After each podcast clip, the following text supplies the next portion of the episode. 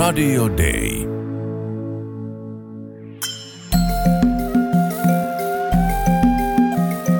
Usko, toivo, rakkaus. Mutta suurin niistä on rakkaus. Kirkko maailmalla. Leena Lampinen on peruskoulutukseltaan kanttori ja muusikko. Vuosien ajan hän työskenteli Suomen lähetysseuran kautta lähetystyöntekijänä ja muusikkona Senegalissa ja Tansaniassa. Työ piti sisällään musiikin opettamista niin ruohonjuuritasolla kuin myös opetustyötä Makumiiran yliopistossa. Leena Lampinen väitteli toukokuussa ja nyt hän on taiteiden tohtori. Väitöskirjan aihe löytyi myös Afrikasta, mutta miten Leena Lampinen? No kun me mentiin Tansania vuonna 2010 ja oltiin käyty kielikoulu ja mentiin Arushaan, joka oli sitten meidän kotipaikka, niin siellä hyvin alkuvaiheessa liityin kuoroon itse. Siellä aika meidän lähellä sattui olemaan semmoinen sopivan oloinen kuoro ja sinne, siihen liityin. Millaista on kuoromusiikki Tansaniassa? Millaista sitä oli olla laulajana siellä? No se oli tosi mielenkiintoista, että mä olin sellaisessa kuorossa, joka laulu tosi monenlaista musiikkia. Että pääsin laulamaan kuorojohtajan omia sävellyksiä, pääsin laulamaan maasai-musiikkia, eri etnisten ryhmien musiikkia, muutakin kuin maasaita. Laulettiin välillä hendeliä ja siis tosi monenlaista, kaikenlaista. Riippuu vähän kuorosta, että mitä musiikkia lauletaan. Oliko jotakin piirteitä, jotka erosi suomalaisesta kuorotoiminnasta? No oli joo. Siis meillä oli kuoroharjoitukset kolme kertaa viikossa. Maanantaisin, keskiviikkoisin ja lauantaisin. Joka viikko, kesät, talvet aina. Ja joka sunnuntai oltiin Jumalan palveluksessa laulamassa. Eli merkittävästi aktiivisempaa oli kuin mihin olin täällä Suomessa tottunut. Miten on mahdollista, että kuoro harjoittelee niin paljon ja niin usein? No sitä minäkin välillä mietin, että miten se on mahdollista, mutta jotenkin ne ihmiset on niin sitoutuneita siihen tekemiseen. Se on ihan hirvittävän iso osa heidän arkea. Mutta siihen liittyy myös se, että se on semmoinen niille ihmisille semmoinen luontainen tapa ilmaista, ilmaista sitä uskoa, siis kirkkoon kuulumista, kaikkia semmoista, mutta sitten myös joskus etnisyyttä tai mitä, mitä kaikki. Siihen liittyy hirveän paljon – kaikenlaisia juttuja. Meidän ja muiden laulut, musiikki ja identiteetit luterilaisessa hiippakunnassa Tansaniassa on sinun väitöskirjasi otsikko. Miten tämä identiteetit nyt liittyy tähän? No se musiikki, kuoromusiikki on monella tavalla semmoinen tapa ilmaista, että kuka minä olen, jos puhutaan yksittäisestä ihmisestä, vaikka kuoronjohtajastakin, tai sitten ryhmänä, että keitä me ollaan, mitä me edustetaan, mitä me halutaan tuoda esiin niillä lauluilla, mitä me lauluta, lauletaan. Ja sitä se identiteetti on, kuka minä olen, keitä me ollaan. Miten kuorossa sen oman uskonnon esittäminen tai näyttäminen tai tunnustaminen, niin miten se näkyi siellä?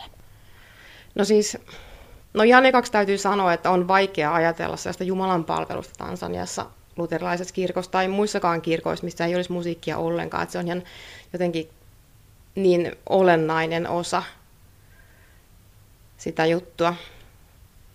Millä tavoin tansanialaisten kuorolaisten identiteetissä näkyy se uskonto?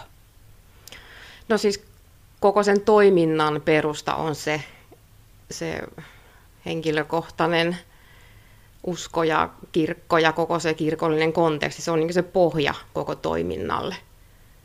Ja sieltä lähdetään sitten jotenkin musiikin kautta ilmaisemaan sitä, että tähän uskon. Ja se on myös aika vahvasti sellaista jotenkin evankelioivaa usein, että niissä lauluissa on aika vahva semmoinen jotenkin henkilökohtainen sävy ja siinä puhutellaan kuulijaa usein sillä että sinä, mitä sä ajattelet tästä ja tuosta, tai teen näin tai älä tee näin. Että semmoista aika suoraa, suoraa viestiä ihmisille. Mitä eroa on musiikissa Tansanian kirkoissa verrattuna suomalaisiin kirkkoihin? Mikä se musiikin rooli siellä on? No Tansanian luterilaisessa kirkossa se musiikki on pääasiassa laulettua musiikkia. Et sellaista asiaa, kun meillä täällä on jotain soitettua instrumenttimusiikkia, niin sitä on kyllä äärimmäisen vähän. Että se on laulettua ja pääasiassa sitten nimenomaan kuoromusiikkia. Et ne kuorot on se juttu, plus sitten seurakunnan yhteislaulu. Et ne on melkein ne. Joskus sitten voi olla jotakin vaikka trumpetteja, jotakin tämmöisiä vaski, vaskibändejä tai, tai sitten jotain muuta pieniä porukoita, mutta kyllä se on se laulettu musiikki, laulaminen on se juttu. Mikä rooli sun mielestä on Tansaniassa musiikilla Jumalanpalveluselämässä? No tähän otti kantaa mun haastateltavat. Ihan sieltä heiltä nousi tämmöinen ajatus, että mikä kuorojen tehtävä on Jumalan palveluksessa. Ja siellä hyvin vahvasti nousi toisaalta niin, että palvellaan Jumalaa ja palvellaan seurakuntalaisia. Ja he koki olevansa siinä jotenkin esimerkiksi välittämässä tai jotenkin kääntämässä, tulkitsemassa kulloisenkin sunnuntain raamatun tekstejä. Et kun on se teksti ja sitten on lauluja, jotka liittyy siihen tekstiin, niin tavallaan se kääntyy semmoiselle vähän helpommin ymmärrettävälle kielelle. Että jotenkin ne seurakuntalaiset sitten pystyy hahmottamaan, että tämmöisestä asiasta on kyse. Ja sitten he kyllä ajatteli, että he on myös tukemassa seurakuntaa siinä laulamisessa. Ja, ja sitten myös tämmöinen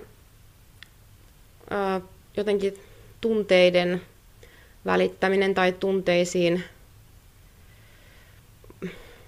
semmoinen, semmoinen tunneajatus siinä oli, että, että kun me kuorona lauletaan joku laulu niin, että se koskettaa meitä, että me itse ensin ajatellaan, että mitä tässä lauletaan ja mitä se mulle merkitsee, ja sen jälkeen esitetään se, lauletaan siellä Jumalan palveluksessa, niin sitten se myös välittyy se viesti jotenkin sinne seurakuntaan paljon vahvempana, ja ehkä myös vaikuttaa niihin seurakuntalaisiin paljon vahvemmin, kun he on, se on niin itse ensin koettu. Et paljon tämmöistä välittämistä No sinä olet laulanut Suomessakin kirkkokuorossa tai musiikkia. Miten kuorolaisen näkökulmasta, mitkä olivat suurimmat erot laulaa siellä? No siis kun, kun menee tämmöisenä ulkomaalaisena ja vasta suahilia opiskelleena, niin kyllähän mulle se isoin asia oli se, että tietysti se kieli. Että ne laulut pääasiassa oli swahiliksi, välillä laulettiin maasaiksi. Ne laulettiin yleensä aina ulkoa, eli tein kyllä ihan valtavan työn siinä, että, että opettelin niitä lauluja, swahililauluja ulkoa, mutta se oli kyllä tietysti hyvää kielikoulua sekin. Mikä sinut yllätti eniten siinä itse laulaessasi? Toi on kyllä tosi, tosi vaikea kysymys, koska kyllähän niitä yllätyksiä aina siellä matkan varrella tuli, mutta varmaan se en ehkä osannut etukäteen aavistaa, että kuinka intensiivistä se on, kuinka paljon siihen menee aikaa. Et sen lisäksi, että on harjoitukset ja Jumalan palvelukset, niin oli kaikenlaisia matkoja ja keikkoja siellä täällä, että niitä oli tosi paljon. Et aikaa se vei, mutta samalla se oli valtavan yhteisöllistä. Että siitä kyllä sitä kuorosta mulle tuli semmoinen oma, oma tietynlainen perhe siellä, jonka kautta sitten tietysti oppi kielen ja tutustui paikkoihin ja, ja toi mukanaan paljon kaikkea. Miten tällaisen kuoron yhteisöllisyyttä rakennettiin vai, vai syntyykö se itsestään? No tietenkin se, että nähdään niin älyttömän usein, niin sehän on yksi merkittävä tekijä. Ja sitten ne matkat. Että ollaan hikisessä bussissa monta tuntia, matkustetaan jonkun toisen kuoron vieraaksi jonnekin toiselle paikkakunnalle, niin kyllä siellä on niin monet hyvät naurut saatu ja paljon laulettu niillä bussimatkoilla. Välillä oli semmoisia, että pidettiin harjoituksia jonkun ihmisen kotona, sekin on erilaista. Meilläkin tosi monta kertaa kävi, kävi kuoro pitämässä harkkoja. Järjestettiin kaikenlaisia yhteisiä, joskus pelattiin jotain jalkapalloa. Ja sitten kun oli jonkun kuorolaisen lapsen rippijuhlat tai kastejuhlat tai jonkun läheisen hauta, ja niin ainahan kuoro oli siellä paikalla.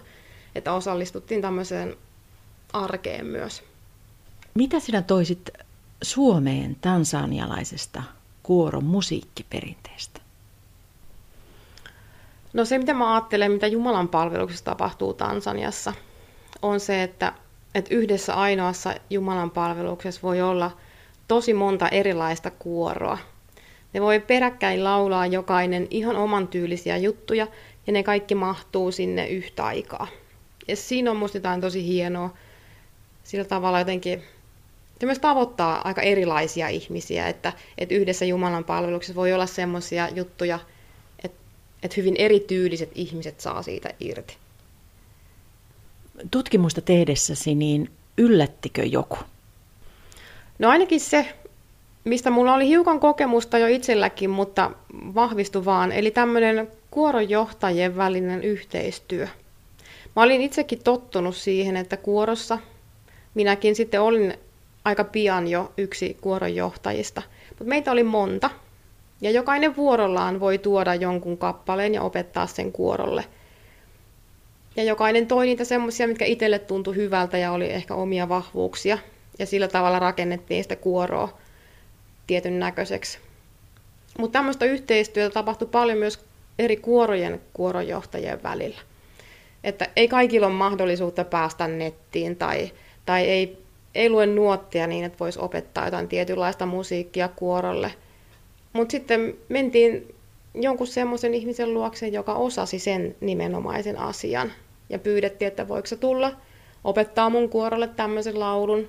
Tai jos itse osas lukea nuotteja, voi kysyä, onko sulla tämmöistä ja tämmöistä musiikkia, mitäs uutta musiikkia sulla voisi olla, mitä mä voisin mun kuorolle opettaa. Että semmoista, semmoista yhteisöllisyyttä siinäkin kohtaa, mikä oli musta ihan tosi hienoa. Että tavallaan saadaan semmoisia erilaisia musiikillisia resursseja käyttöön kuin mitä on, jos on vain yksi ihminen.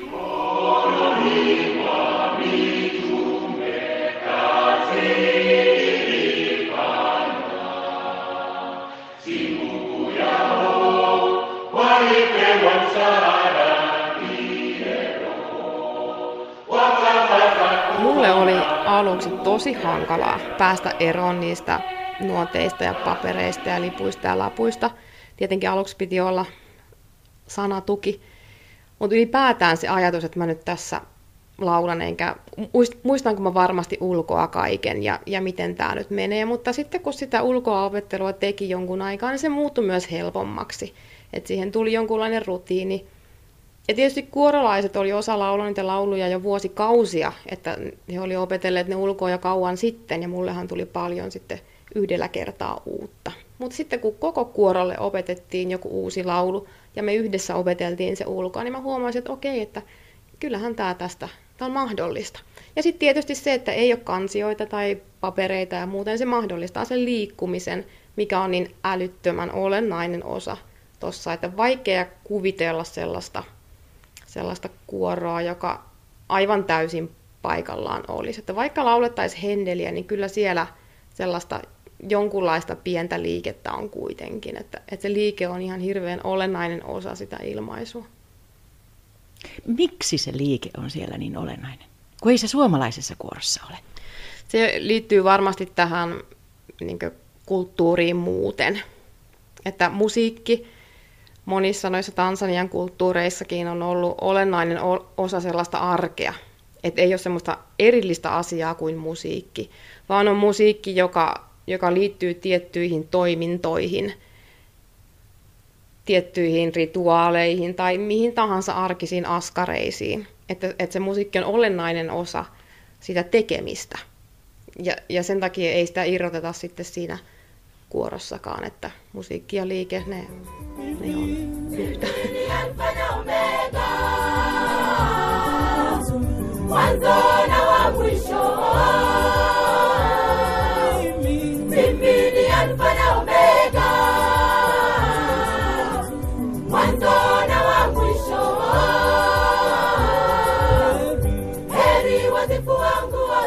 Tämänkertainen vieraani oli taiteiden tohtori Leena Lampinen, jonka väitöskirja Meidän ja muiden laulut, musiikki ja identiteetit luterilaisessa hiippakunnassa Tansaniassa hyväksyttiin toukokuussa. Minun nimeni on Mervi Ritokoski ja Kirkko maailmalla ohjelmassa uudet aiheet kuultavissa ensi viikolla.